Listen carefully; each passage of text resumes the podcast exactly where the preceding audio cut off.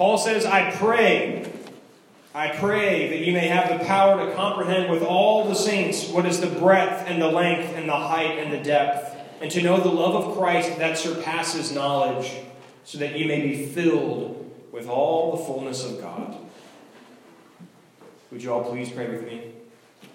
May the words of my mouth, the meditations of all of our hearts be acceptable in thy sight, O Lord, our rock and our Redeemer.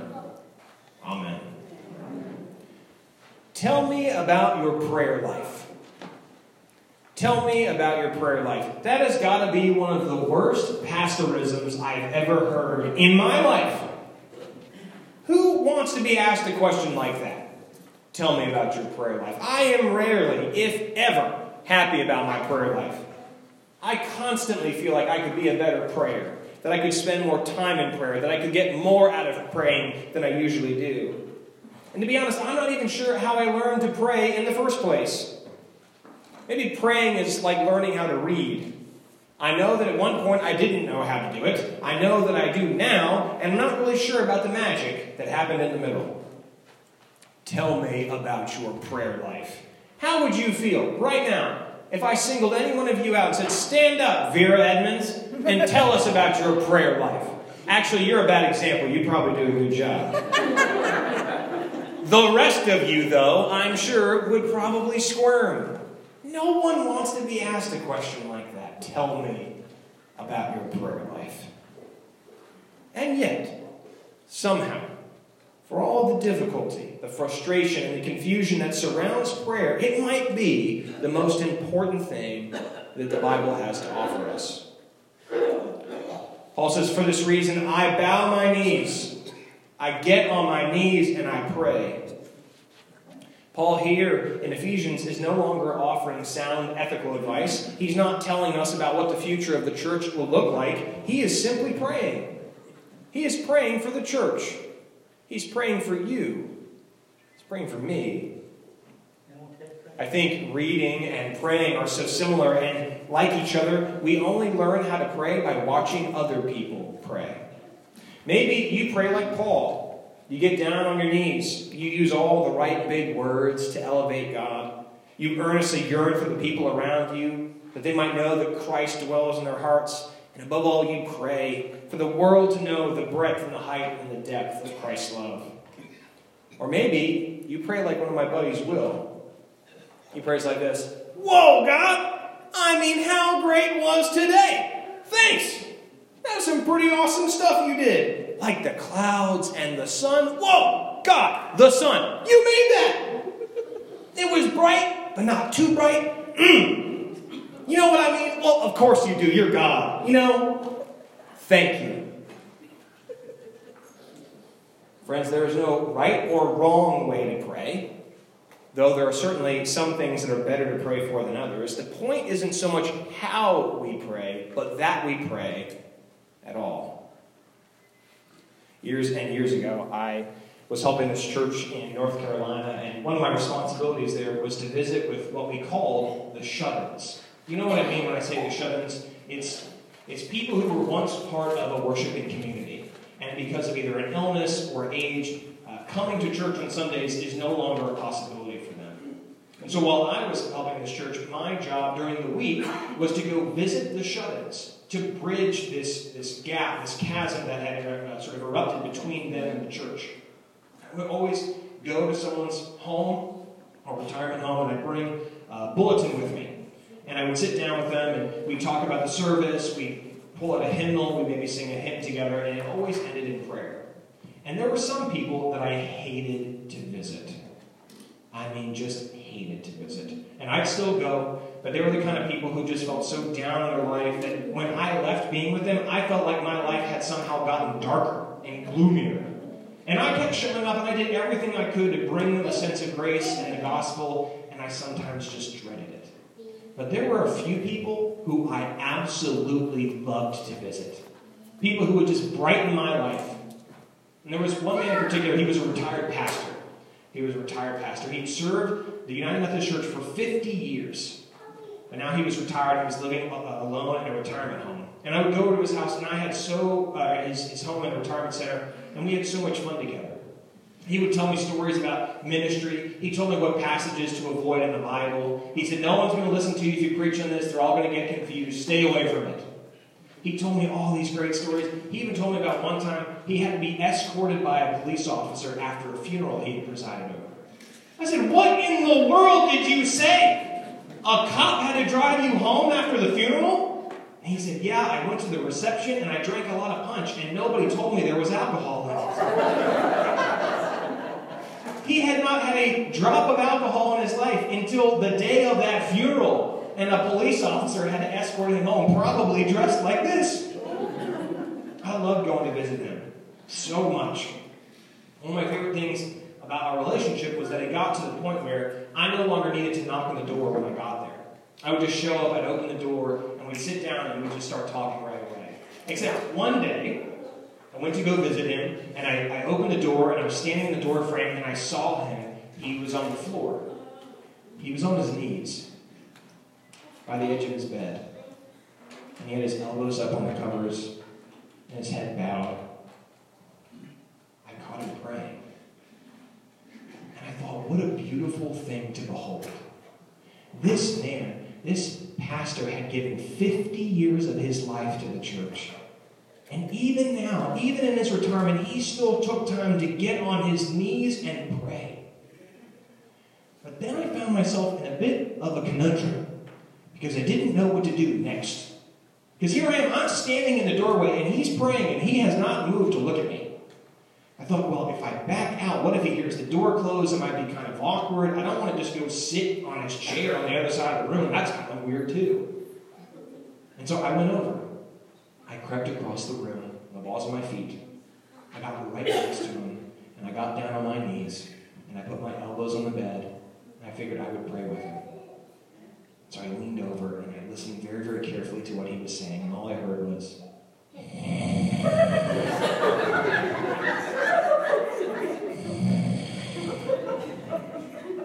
he was completely asleep. I mean, passed out. And, and I, I sat there and I tried so hard not to laugh. And then I thought, this is even worse than being stuck in the doorframe. What if he wakes up and this strange person is just like right next to him on his bed? I thought, if I get up and I try to leave, what if he wakes up and sees me fleeing? He's going to think I stole something. So I didn't know what to do. I just put my hand up onto his back and I slowly rubbed it until he woke up and he said, Amen. Hey, Taylor. so good of you to drop by. Prayer. Tell me about your prayer life. When's the last time you fell asleep in the middle of a prayer? Tell me about your prayer life. Paul wrote to the church in Ephesus. He prayed for them because he was so filled with joy, so filled with joy that everyone that all people are part of God's family. No longer is there an us and them. There is no insider and outsider. All. All have been made part of the new family in Christ Jesus. And it's to this news, to the allness of the gospel, that Paul gets on the floor and he prays. He knows that trying days are ahead, that this won't be easy news for the church to accept the incomprehensibility of the fact that all are part of this family. He knows that he cannot give the church the thing it needs to sustain itself because the church relies on God. The church needs God, not the other way around. And that's a really tall order in today's world and in today's culture because we're told from the time we're children to pull yourself up by your bootstraps. We're told you can be anything you want to be. We're told that it's all up to us. But the message of the gospel is actually the opposite. You cannot pull yourself up by your bootstraps. You cannot be anything you want to be. You can't make it through this life on your own. And we certainly cannot pray on our own. Paul prays for the church to comprehend the incomprehensible, and that is not easy. But Paul prays that we might comprehend the incomprehensible with the saints. It is something we do in community, not in isolation. The more time I spent with that retired pastor, the one praying asleep or sleeping through his prayers, the more I really learned what he was like. Because for the first few months of regularly spending time with him, he was what I would call his Sunday morning self. That person he used to become on Sunday mornings for the churches that he served. He was able to keep that smile, be very, very joyful for the hour we were together, and I always left feeling like he had given me a benediction. But after a couple months of being there almost every week, I started to see behind the curtain. And I learned about his loneliness. I learned about his broken family, his fears, his failures. I started to see who he really was. And the hardest discovery of all was the day he told me he felt like he had moved beyond the love of God. The great theme of Paul's letter to the church in Ephesus is the fact that there is no nation, there is no tribe, there is no family, there is no individual who is beyond the love of God. And that might sound obvious to you, but it can be very difficult to believe, particularly when you've lost your community or your family or your church who made that love feel manifest. Even on our best Sundays here at Cokesbury, we, the gathered people of God, we bring together a myriad of secret hurts and private humiliations, and lost hopes. I have barely been here a year, and I can stand behind this altar today and I can look out on the many truths that some of you have shared with me that you have not shared with anyone else. So when I look out, I see the broken families. I see the betrayals. I see the terror about an unknown future. I see pain and loss about people who used to sit in these pews with you. I know so many of the secret shames and the private failures that are contained in isolation. And I know that for many of you, your greatest fear is not any of those things, but uh, any of those things getting loose, other people finding out. And for some reason, y'all keep showing up. You keep coming to church every week with your own weights and your own disappointments. You put on your Sunday self. You have that smile for the hour you're here, and you leave with a benediction. But what if? What if we revealed our truth to the church? Now, I don't mean that I'm going to start calling you out individually and make you stand up here in front of the altar with a microphone and say, Hi, my name's Leo Bonner, and I'm a sinner.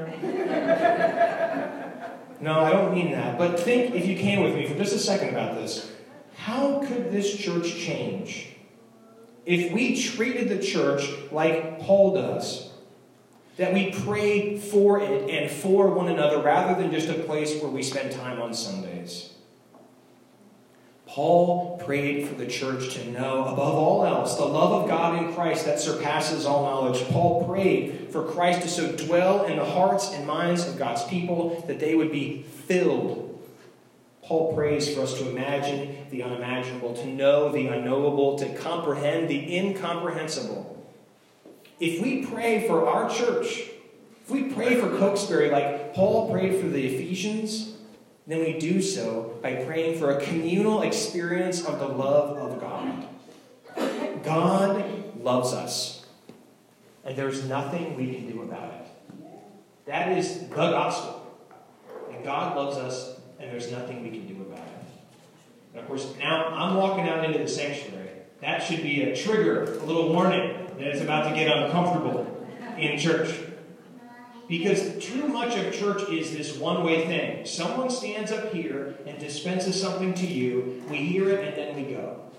But if Paul is any indication, the church at its very best is the church when it prays for the church. When we are excited about what, have, what God has done for us and through us and with us. And so I want to be uncomfortable for just a moment. And I want you all to think. Remember a time recently long ago where you felt the love of God. This unbridled love of God, a love that would not let you go, like being stuck with somebody kind of love. And I want you to share it. And uh, Gloria already did this morning, so I'm going to ask her to sort of start us off, if you don't mind sharing again. So Gloria's going to kind of give us what this looks like. I want you all to think about a time where you have known deep in your bones that God loved you. Back when I was about 17, 16 years old, um, a friend and I were going to play basketball, and he was driving, and we were at a red light. And so I looked over to my right, and I saw this guy drinking and just sitting in his car. And his light was green, and I was like, why is he just sitting there? And so when our light turned green, he ran the red light and purposely ran into the car and hit my side full speed. And so the front part of the car started smoking and catching on fire. These people were sitting on a porch across the street, ran out and started hitting, taking their clothes off, hitting the, you know, trying to let the fire out. Someone else called the ambulance and the fire department. And so I didn't feel any pain or anything. My friend could get out, but he couldn't.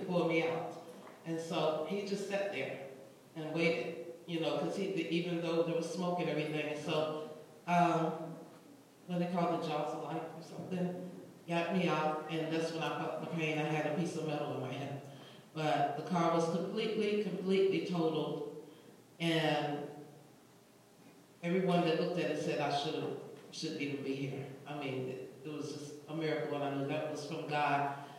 And um, I was telling the Pastor that I would couldn't eat for almost a week because they had towed the car to, in front of my parents' house until my friend's father was able to remove it. And I would look at that car and just cry, you know. But I was thankful. I was just psychologically being young and being scared, and I lost a little bit of my hearing in my ear. But I just felt like I was very lucky and very blessed. I should not be here, and. Um, even during surgeries and stuff in my hip and things like that, I was very lucky.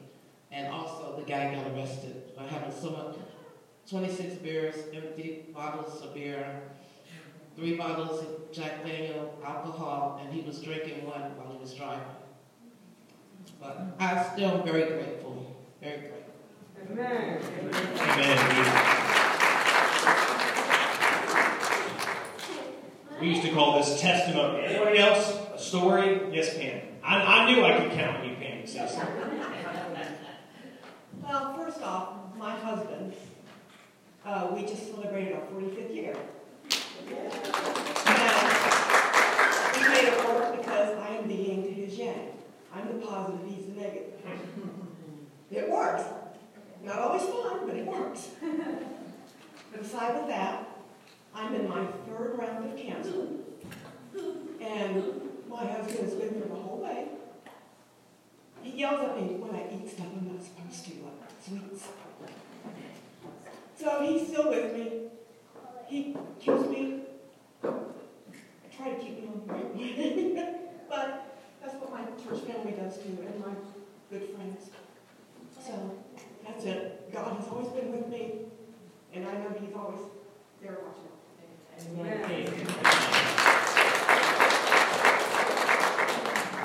One more. Anybody else? One more. And I've got one for us. Yeah. You can sit. You can do whatever you want. Just okay. be happy I'm not making you stand up here in front of me. this goes a very long time ago. We were in England. Our children were small at that time. We were in England for five years. We had claimed asylum over there due to our religious beliefs back home from where I am, that's Pakistan. That country to bits, but unfortunately it's not the same as we were when we were growing up. We lived in England for five years, the case collapsed totally. And we were sent to the detention center. These two young kids, Crystal, my daughter, Calvin, and my husband, Nigel, stayed there for about two nights and then that this is Glasgow. We were flown down south to Gatwick, from where we were supposed to fly back home.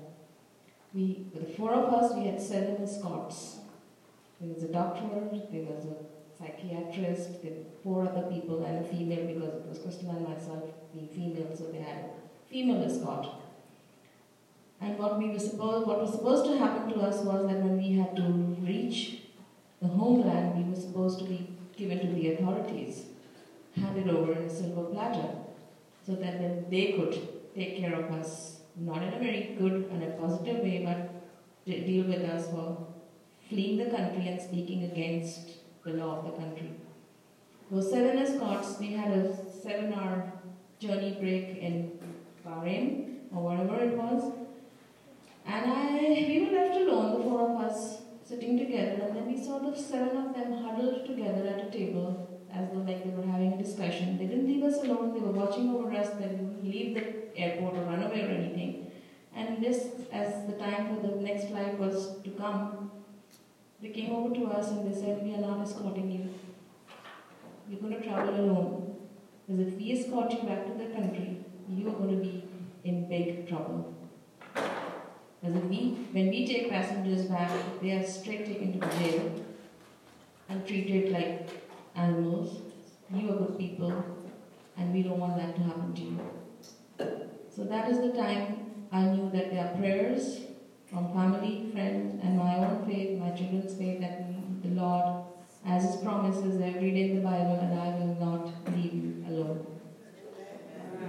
So thank God for that, that if we are saved, fine. We reached there, we were okay, and nothing of that sort happened that we were anticipating. Praise Lord. Hallelujah.